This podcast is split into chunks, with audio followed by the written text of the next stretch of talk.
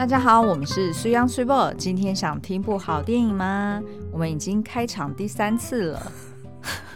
你要不要说说看，刚刚发生什么事情？就 是你有奇怪的磁场，让我们的电脑就无缘无故宕机。对，我也不知道为什么，就是只要电器用品被我一摸过，嗯，它某种程度就不乖了，对，就会坏掉。对，就是可能每一个东西上面都要放个乖乖。嗯哼，啊，我们今天呢要分享的电影是《法贝尔曼》哦。那这部片呢，呃，成为了我最近重播率最高的原声带。嗯嗯，因为就觉得说，好像听着这部电影的原声带。是你最近重重复播放最高的。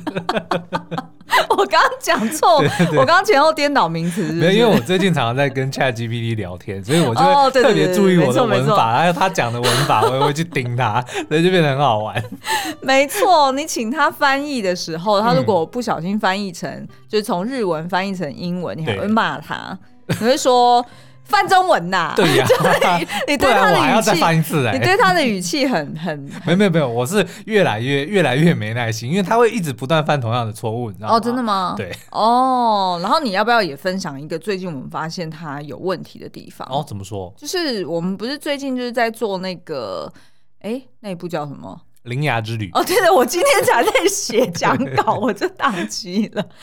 好了，我在写铃芽之旅，然后苏央就帮我查资料嘛，然后他就利用这个 ChatGPT 帮我问他说：“哎、嗯，铃芽之旅里面有一个就是男主角变成的三只脚的椅子，那跟、哦、你爆雷了？没有没有没有，他在预告里面就有的。哦、对，okay、然后呢，呃，这个椅子是不是跟神道教的仪式有什么关系？嗯、然后，但是苏央一问他。他就说有的这个三角椅呢，在日本神道教的这个宗教里面扮有非常关键的的角色，对。对，然后通常是由什么祭司来坐啊，然后是什么主要的座位啊，有的没的，哦，讲了四五行，对，然后但是我一听我就觉得很奇怪，我说你的说法有根据吗？我觉得你在胡乱，然后就。闪了一下他的那个 cursor，闪 闪了几秒，说对不起，我的确没有根据，我以后会注意我的答案。对，我那时候我看到的时候我很傻眼哎，其实我想说，哎，照理说他不是根据他的资料库，嗯，要是没有找到类似的，对的一个。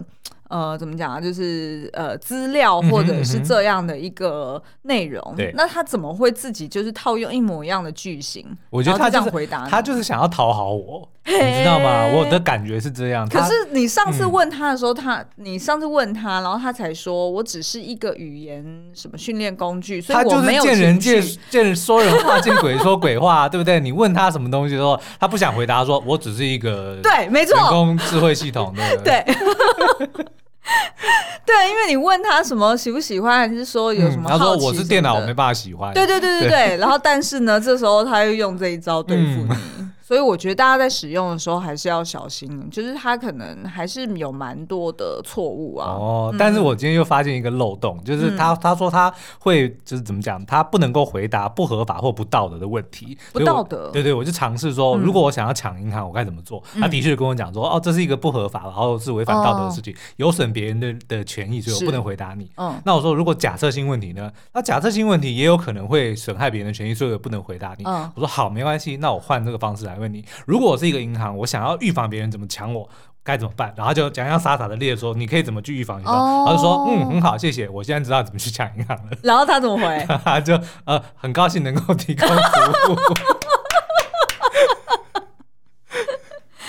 哎呦，所以，哎，我觉得我们可能下一次要来聊云端情人哦，对，你不觉得吗？没错，就是。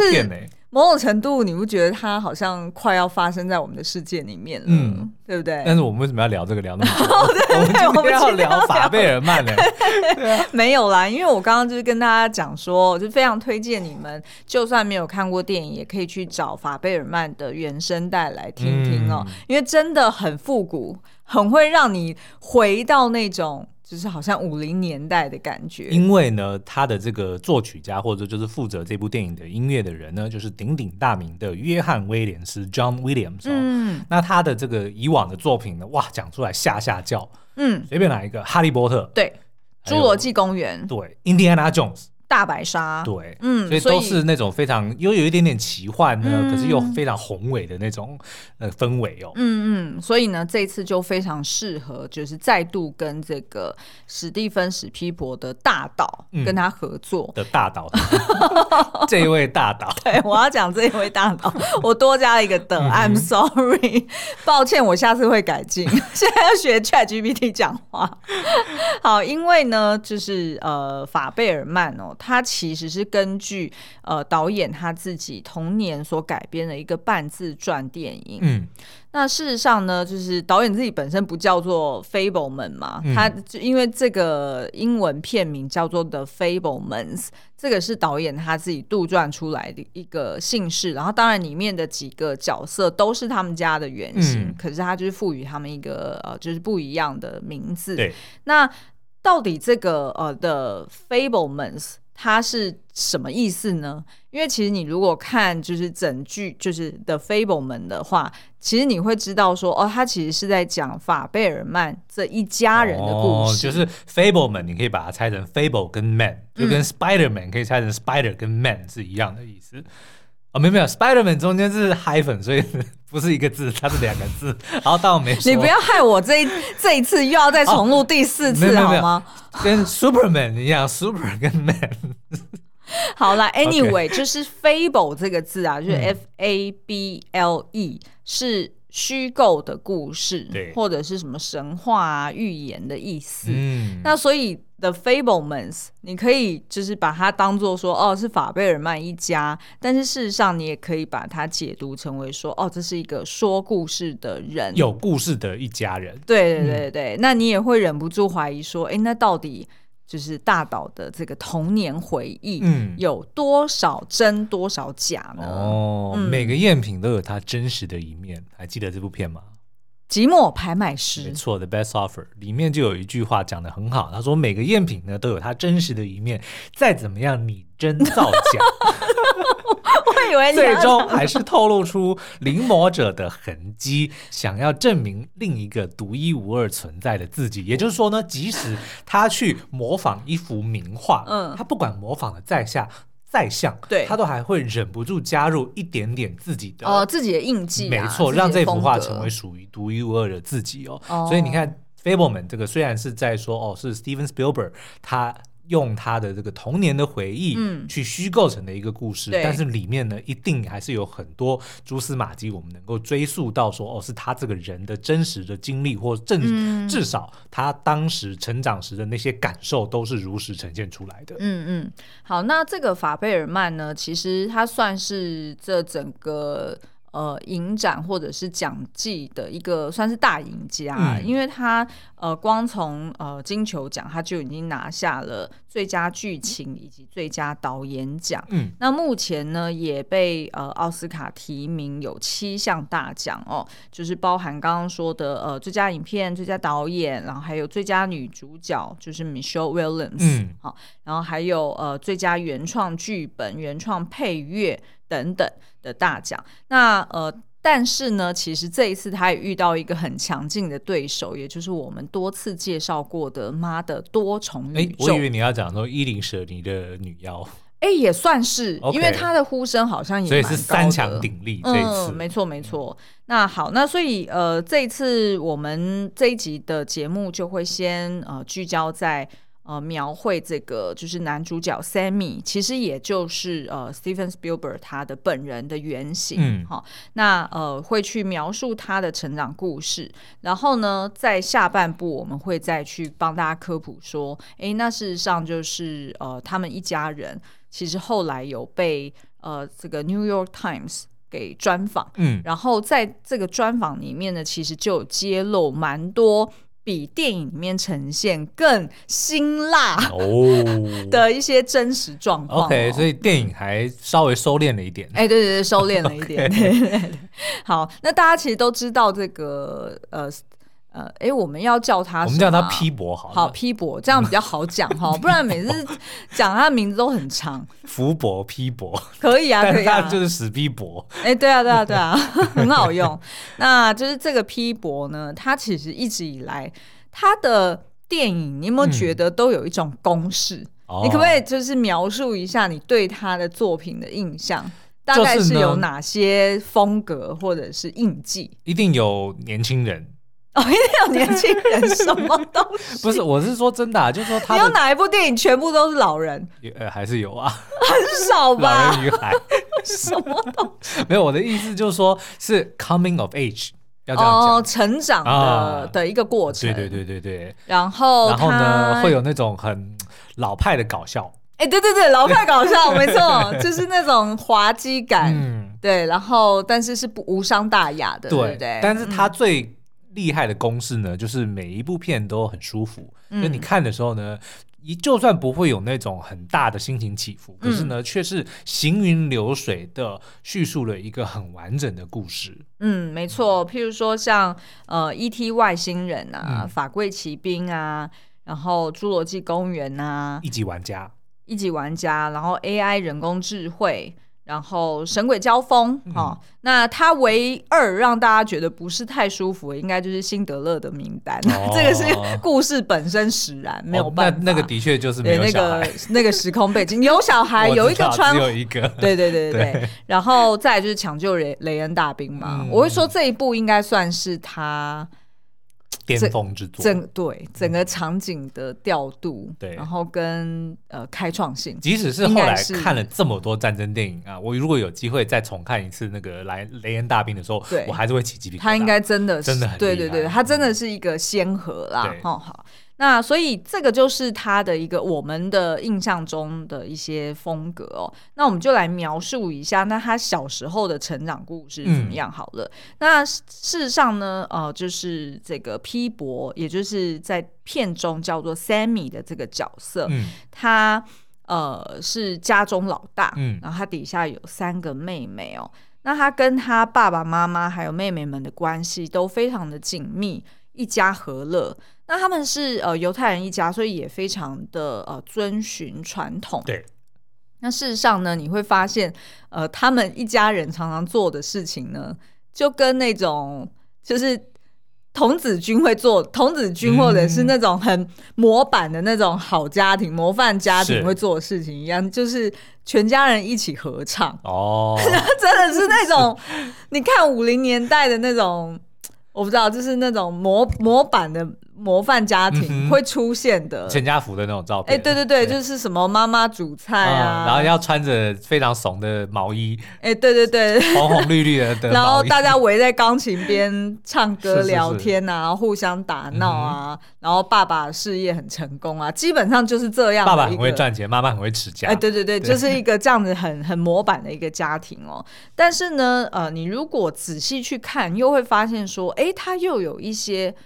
反常的地方，嗯、在现代可能不觉得反常，在现代可能觉得正常，但是在那个年代可能又觉得很反常的地方。也就是说，呃，他妈妈是不洗碗的人哦，是对不对？嗯、就是他，因为他妈妈其实是一个钢琴家出身。对，如果他妈妈没有嫁给他爸爸，然后没有生那么多孩子的话，其实他妈妈当初就是被他家人是认定为会成为一个就是。名留千史的钢琴家，名留青史，哎，流传千世，对哦，好，反正就是会成为一个很厉害的钢琴家。嗯、那所以呢，呃，他妈妈就是非常保护双手。然后在家里就不会洗碗啊，然后大家吃饭的时候就是直接在那种可抛弃式的桌布上面，嗯、看起来有点像布织布，对不对？反正就是那种一次性的，他都用一次性的餐碗，然后上面就铺了一张那个桌桌巾或桌布，然后吃完饭呢就哗一一就是全部怎么讲，一次就包起来，然后就整包拿去丢掉。没错。但这件事呢，连她的婆婆就是这个。呃，Sammy 的奶奶就都会忍不住要算一下，说你的那个瓷器是要留到什么什么什么王公贵族来你家吃饭的时候才要用嘛？因为他们都是只是用纸碗，就那种一次性的那种餐具。对对对对对对对。那但是呢，呃，同时呢，我们也会发现，哎，这个妈妈好像是一个蛮有个性，就是除了她自己本身哦，因为她很保护双手嘛，然后她的呃持家的习惯是这样子，但是二方面是说她妈妈其实是非常 playful，然后很有幽默感的一个人，对，就常常就是跟着孩子在那边哈哈大笑啊，甚至是呃有点像孩子王一样，就是带着孩子。呃，带头起哄，嗯呃，像有某一次就是有这个好像龙卷风袭来到镇上，对，然后他妈妈呢，居然就是呃，在那个当机立断的 的的状况呢，把最小的婴孩哦。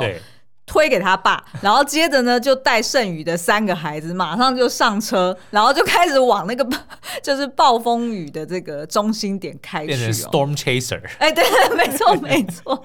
所以你就会发现说，哎，这个妈妈蛮特别的，就是好像在家跟爸爸反而形成一个很明显的对比，嗯、就是他像是一个孩子王一样，去鼓励小朋友们是呃去发挥他们的创意，然后去。呃，就是尽力的去探索自我。那所以你也会在电影一开始就发现说，哎，其实启发大岛他童年看的第一部电影是一个算是西部西部片吧。对。然后呃，其中有一幕是对于小朋友来说很可怕的一个经历，就是呃一辆火呃就一列火车，然后翻覆，然后就是撞了非常多的人跟车哦。嗯、那所以呃那时候呢，他。一看回家，他就有点精神状态不是很稳定，就有点太亢奋。我都记得我第一次看，哎，也就是他的《侏罗纪公园》，哇，我也是就晚上根本睡不着。对对对对对，那那那时候呢，就是这个 Sammy 的爸爸就有点责怪妈妈说，哎，干嘛要带小孩子去看那个？我们不是每次看片前面就就是都有那个。你带你耶，哎，你带你走，这样可以看什么？我别看电影哦。我想说他看不懂啊，你走，你走，你跳，我会看不懂。就是电影一开始那个分级制度，电影分级什么什么要做到，那丢哎，妈妈 好，好吧，那反正呢，他爸就怪他妈妈，可是他妈还是觉得说，哎、欸，就是因为我们的小 Sammy，他平常可能、嗯。呃，比较精神紧绷。他在片中的确是有描绘说，哎，Sammy 可能就是好像有一点点内向，可是呢，又有一点容易紧张。对，所以他妈妈就说啊，那么容易焦虑的孩子，你本来就应该要转移他的注意力，让他去看看外面的世界。所以自从就是 Sammy 去看了那个 火车车祸之后呢，哇，他回家就很想要买不同、收集不同的小火车，嗯、然后甚至还就是呃恳求他爸爸，就是架了一整列那种自动的的火车玩具组，然后呃也在妈妈送给他一个小小的那种摄像机，嗯，呃，在他妈妈鼓励之下呢，哎，他开始拍就是火车。各式各样的这个翻覆的，对，因为一开始他就是会想办法要让这个火车再次的这个翻车，嗯，但是呢，因为那个火车很贵，对，所以翻个几次之后呢，翻翻个一两次，他爸就很不爽，对，但是就又没办法去克制这件事情，嗯，那后来他妈妈才察觉到说，原来他想要一直的去看这个撞车的这个过程，因为那个对他来说是一个很大的冲击，嗯，所以他妈妈才拿偷偷拿了他爸的这个摄影机，叫他把那一幕给拍下来，嗯，他就可以一直不断重复的去。看，那这个也变成了这个皮博，这个 Sammy 他人生中所拍的第一部电影，对，对，对，然后他也就从此就一头栽了进去了。嗯，然后因为他又有三个妹妹可以使唤嘛，所以呢，所以他又可以就是要求他们成为他镜头下的角色，嗯。哦，然后再加上呢，其实 Sammy 家也算是还蛮 wealthy 的，对，因为他爸爸呢是犹太人。犹太人也有也有贫困的，好吗？没有，但是就是很会赚。是啦，in general，在美国来说，在那个年代来说是比较比较好过一些。然后再加上他爸刚好那个时候所涉足的领域就是电脑，那个时候刚刚开始崛起，但是他爸就已经看到说这个前途无量哦，也算是就是先锋的这个佼佼者啦。对，所以也就是不断的让他在事业上面能够有很好的成就，然后也一直。被大公司挖角，就越跳越高。对，他后来好像还去 IBM，是不是？反正就是越跳，我忘了是去哪间公司。但是从一开始的 RCA，后来又去了，我忘了哪间。嗯、但是最后的确就是，应该就是去了 IBM。对对对。然后他的确也是非常受到瞩目，也受到重视。所以呃，他爸爸就在这个高升的这个呃呃跳槽的这个情况下，就变成他得要带着这一家子，就是搬。搬离他们原先的地方，逐工作而居。哎，对，所以就会变成说，哎，小孩跟他老婆有一点。埋怨爸爸，嗯、因为等于是说大家一家子都是配合爸爸嘛。对，就是我可能在这学校才读了一两年，好不容易交了朋友，嗯、可是我又要再换环境。那以那个年代来说，也还是有校园霸凌事件。是，所以其实 Sammy 他其实呃的确就可以看到他后来成为青少年的时候，他也是被那种。就是校园的那种玻璃，嗯、呃，把他打的很惨哦。对，就是恐怖片一定会第一个死的那种运动健将。对对对对对。好，那所以呢，呃，这个就是大概是 Sammy 一家的一个状况哦。但是这边有一个很。呃，特殊的角色，哎、欸，很特殊的角色，而且是很反常的一个状态。也就是说呢，他爸爸是一个工程师，嗯、然后他妈妈是一个钢琴家。那照理说呢，两个人有一点像是一个理性跟一个感性的代表哦。嗯、那但是呢，他妈妈好像常常听不太懂他爸在讲什么，很合理啊。呃，对不对？是艺术家怎么会能够？但是因为我就想说啊，你们当初会结婚，也一定是有一种共通的语言嘛。对。可是后来在电影里面看起来似乎没有。但是因为他们如果要结婚，那又要再往前推，可能在一九二几年，那也许那个时候的时空背景又不太一样。对。那反正呢，就是他们家有一个就是共同的好朋友。那这个好朋友其实就是他爸爸在呃工作上面的一个下属。对。哦，那是由 Seth Rogen Seth Rogen 所饰演的一个叫做 Ben。你的一个年轻男子哦，嗯、那这个 Benny 呢，看样子就是哎，跟他们一家人，尤其是跟他妈妈的关系都很好。对，我大家可以如果没看过电影的话，嗯、我就给你们一个 idea，就是呢，他爸如果是 Chandler，他妈如果是 Monica，那他就是家里带了一个 Joey。好生动，对不对？没错，不知道为什么一天到晚这个男的就在他们家，然后跟所跟家里的感情都非常非常的好。然后呢，就是爸爸也其实很看重他，不管是工作上或私底下，也都认为是他最好的朋友。但是重点是呢，这个明明是工作上的伙伴，哎，却成为了他们的一个 family friend。对，甚至对每个小孩来说，都有一点点像是教父一样，Godfather 的那个感觉。就真的很像 Chandler Monica 加一个 Joey。对，那所以呃，就是。本来大家前面在看的时候，我觉得我如果我现在回想我们当初在看的时候，嗯、其实你那时候应该也觉得很奇怪，对，就算他后后来还就是揭露，在他揭露真相之前，嗯、就已经会觉得怪怪的。就是对，如果除非你真的是 Chandler 跟 Joey 这样的交情，否则这个男子一天到晚出现在他们家，然后不是很恰当，对，就是变得。不太理解说他们的这个对。机制是怎么运作，而且这个 Benny 呢，就是会一直在居中帮他的爸爸妈妈去做翻译，也就是说，也就是说，他爸每次在就是自己滔滔不绝在讲说，哇，他又做了什么成就，又设计了什么电脑，然后那时候感觉他妈妈其实就没有很想要听下去，嗯、然后甚至是也都听不懂。那这时候呢，这个 Benny 他就会出来做一个很简单、很白话的翻译，嗯、然后他妈妈就会立马就 get 到。对嘛，就像 Joey 把它变成他的小孩，他就会就会听懂了。没错，那所以所以其实呃，然后再加上就是他们家就是譬如说出去露营啊，嗯、还是说去呃哪里玩，对，那基本上呢，你也会发现说，哎，这个这个爸爸跟这个 Benny 他会共同开这个妈妈的玩笑，对。譬如说，你还记得有一幕，就是呃，他妈妈在表演钢琴，嗯、然后因为呢，哦，他要上台表演，他要做 rehearsal，、哦、然后所以就请一家子就坐在那边听他表演。对。但因为他妈妈爱漂亮嘛，所以还有做那种比较长的指甲。对。所以在一边弹琴的时候，你就会听到那个嘎啦嘎啦嘎啦嘎啦，对，指甲打在这个琴键上面的咔咔声。嗯、好，那大家其实都听了有一点不自在、不耐烦了。对。然后最后呢，呃，就是也给他妈妈的评语是说，你这样子。真的是得要把指甲全部剪掉才可以上台表演，嗯、但他妈妈不愿意嘛。对就那时候你就会发现，哎、欸，怎么他爸跟这个 Benny 两个大男人就一个制服他，一个去剪指甲。对，然后你就会觉得，哎、欸，有一点太 intimate，嗯，对不对？有一点太亲密了。对。就那时候就觉得怪怪的，是，但是我就一直想到六人行，我就觉得嗯，这样就合理，又合理了，没有啦。但是呢，就是到后面 Benny 这个角色呢，就变得非常的关键哦，嗯、就也变成说，哦、呃，他们家其实也因为 Benny 这个角色，然后因为他们常常搬家嘛，可是到后面 Benny 就没有跟着他们一起走，对就就埋下了一个蛮大的算是一个伏笔，嗯、然后后面就衍生出颇多的问题啦。嗯，但是我觉得这个我们。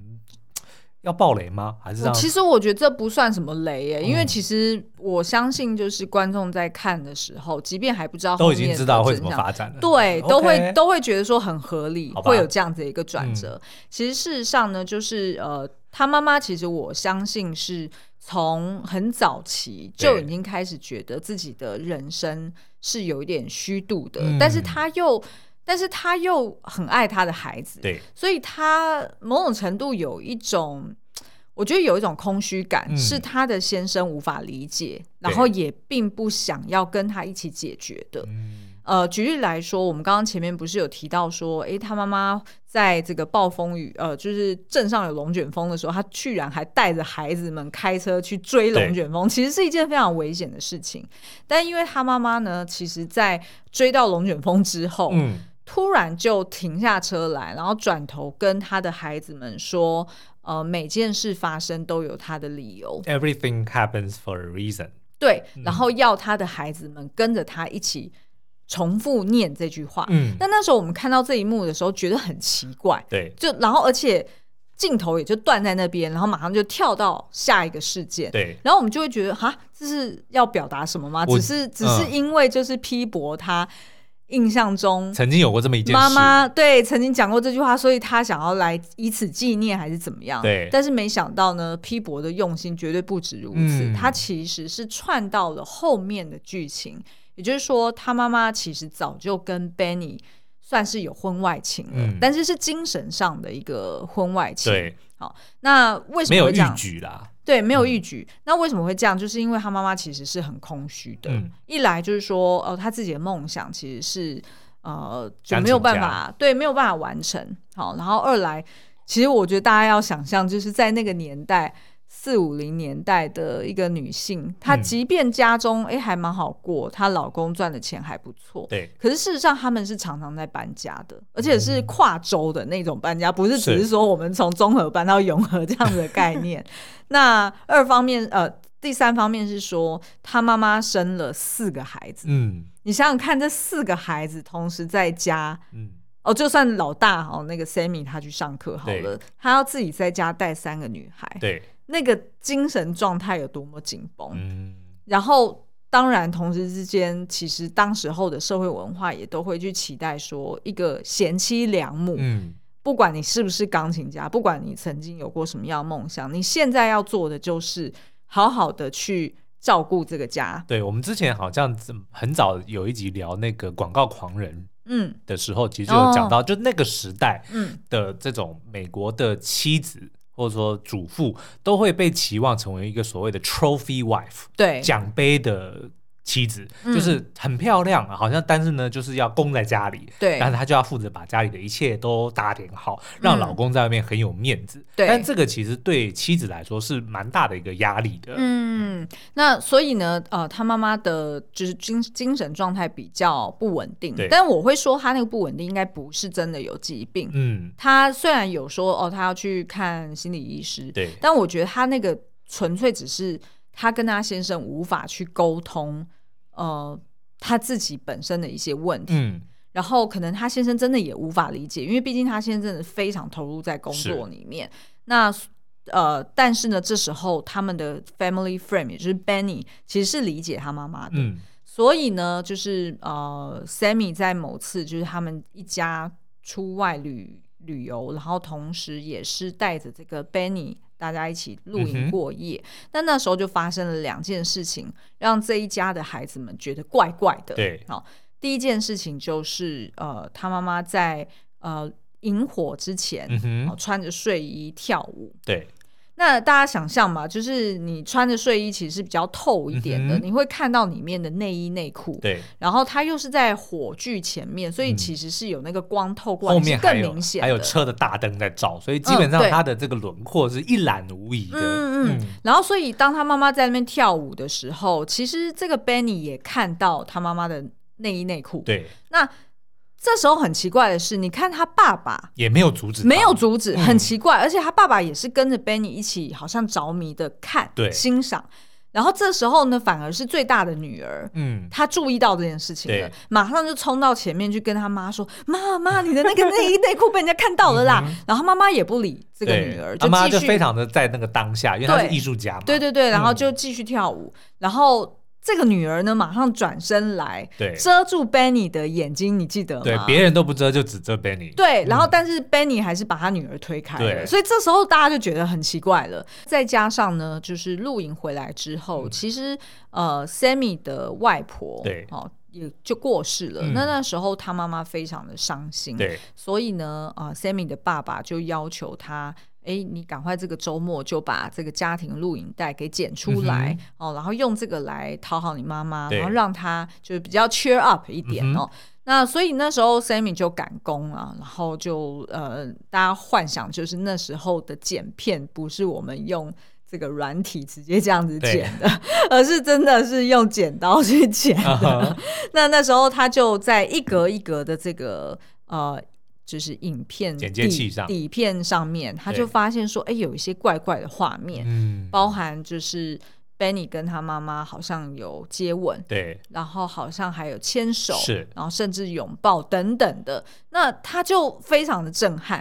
那那时候他也不敢把这些东西剪到这个家庭的这个回忆的录影带，不敢剪到正片里，就先把它剪成花絮放在一边。对，然后呢，在呃。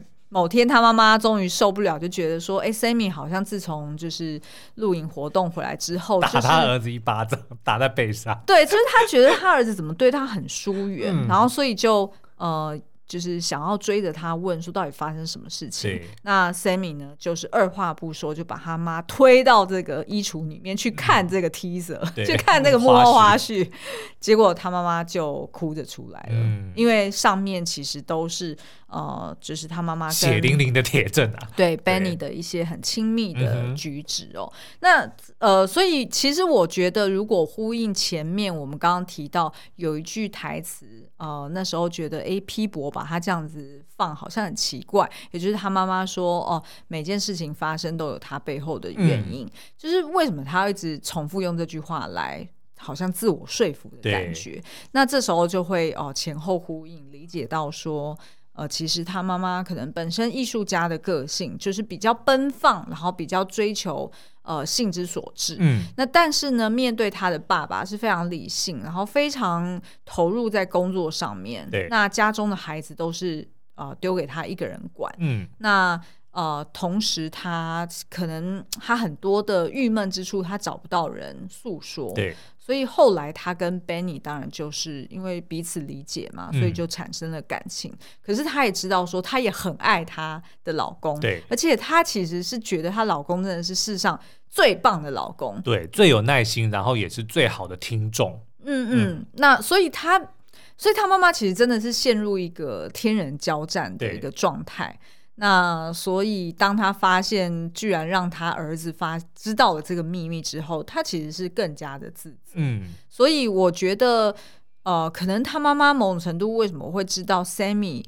当年需要一直不断的让火车发生车祸，嗯、然后重复的拍这个影片，对就是因为他自己也是艺术家的个性，知道说如果心里有一个渴望，有一个 longing，对，你没有去去 fulfill 的时候，对他来说是一个折磨。嗯，然后而且他可能会觉得他的世界很混乱，嗯、他找不到一个我可以 in control 的方式。是这个时候就不得不提到他有一个非常特别的亲戚，就是他应该是舅公吧，嗯，就是 P 博的 Sammy 的舅公，对对对，就他外婆。我的应该算是哥哥还是弟弟，我忘记了。嗯嗯、对，但他也是一个艺术家，然后就是在他外婆过世之后，而且他是好像去马戏团工作，然后就来家里拜访他，然后就跟 Sammy 睡一个睡一个房间，然后他也就从 Sammy 的互动中就。点就知道说你是我们家，你跟我一样是继承了我们的这个艺术家的血脉。对、嗯，就如果你有这个梦想，你就会不顾一切的去追寻，嗯、然后就把衣服撕破。那段 超好笑的。他那个把衣服撕破呢？不是一个宣誓，是一个 gesture，对就是我们为了梦想。但是他也说，他其实也是在悼念他的外婆。对对，然后 就像是狼对对对月嚎叫的。对对对，然后那时候 Sammy 其实吓到的，就是他就想说，哎，这是什么意思？就是好像有点 everywhere 这样。但是事实上，这样我们就可以理解说，哦，那应该就是他们家的人，他们他的外婆的那一脉，对，应该就是这样子的个性。艺术家，然后叫他说：“那你赶快撕一撕就去睡。”对对对，然后但是他自己又承继了他爸爸那种比较追求精准啊，然后实事求是、实事求是的工程师的性格，所以他自己其实也很分裂，对，也不会哦。然后最后合起来就是拍电影，然后而且他合起来就是。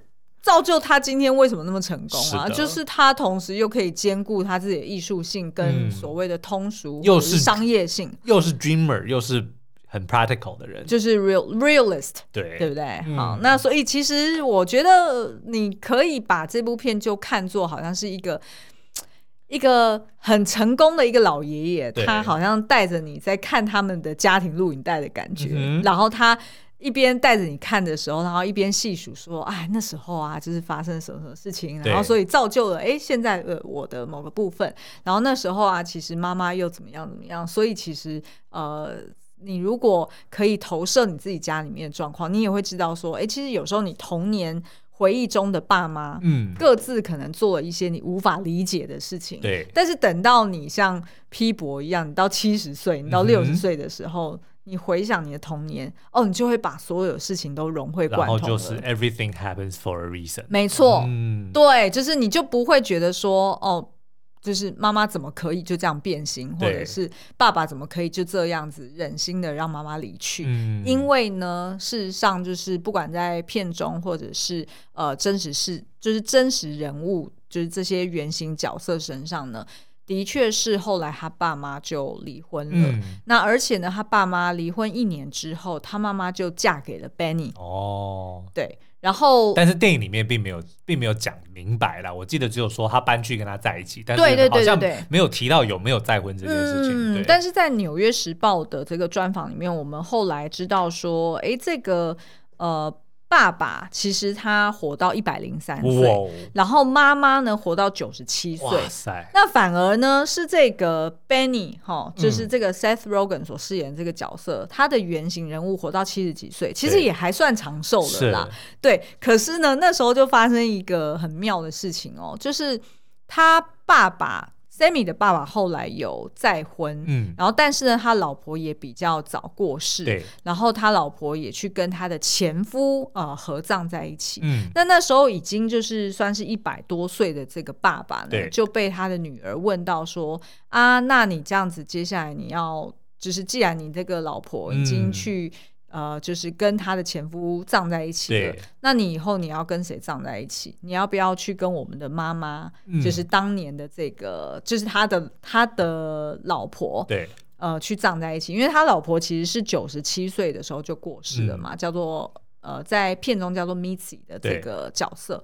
那呃，但是呢，因为他这个妈妈不是就是改嫁给 Benny 了吗，所以他。妈妈跟 Benny 葬在一起，对然后呢，然后但是那这时候他爸爸就很为难，嗯、就想说，哈，我要去跟 我要去跟他们葬在一起吗？就是他们后来是成为夫妻啦，那我好像变第三者。